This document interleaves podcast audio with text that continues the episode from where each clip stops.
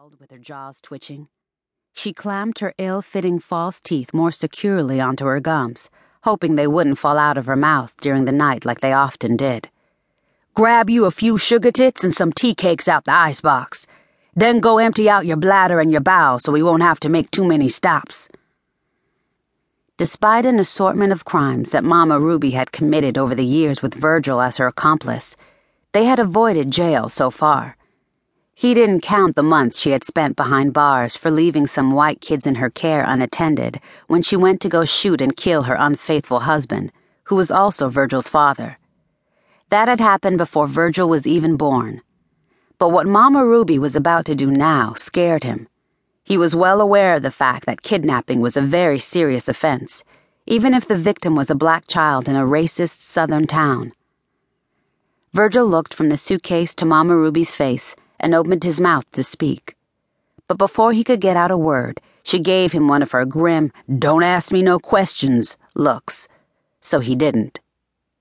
He scrambled out of bed and got dressed. After he had stuffed only what he could carry into a shopping bag, Mama Ruby made him creep around outside the house to make sure that the coast was clear. We ain't got nothing to worry about. I even checked to make sure that everybody at Othello's house had gone to bed. Virgil reported, chewing on a sugar tit as he tiptoed back into the house. What about Othello's hound dog?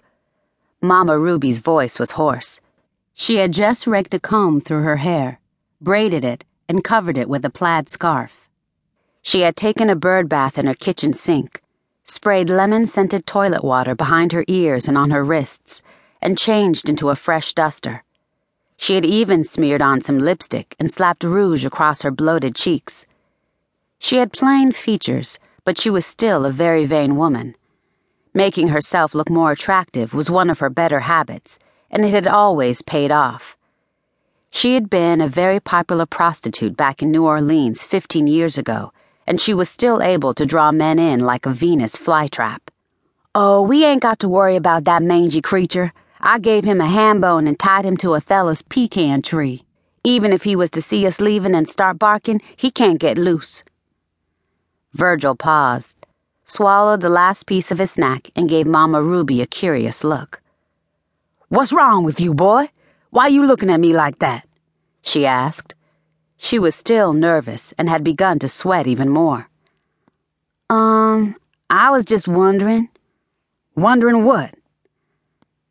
I was just wondering. Uh, can you, uh, run real fast? It was a question that Virgil didn't feel safe asking a woman who weighed almost 400 pounds. There were times when Mama Ruby could barely stand up, let alone run real fast. Mama Ruby glared at Virgil and said hotly, Yeah, I can run real fast if I have to. Why? Well, things might get real serious, Virgil pointed out. You ain't no spring chicken. You a little on the heavy side, and you kinda clumsy. There was an edge of sarcasm in his voice. He averted his eyes from Mama Ruby's and glanced down at his feet to make sure his shoelaces were tied, in case he had to suddenly run real fast from her. Look here, I got news for you, boy. Things is already real serious. Mama Ruby growled, ignoring Virgil's remark about her age and weight like she usually did. Mama Ruby, what I want to know is, and I ain't trying to be funny, do you think you can run fast enough for us to escape in case Othello's hound dog starts barking loud enough to wake her up?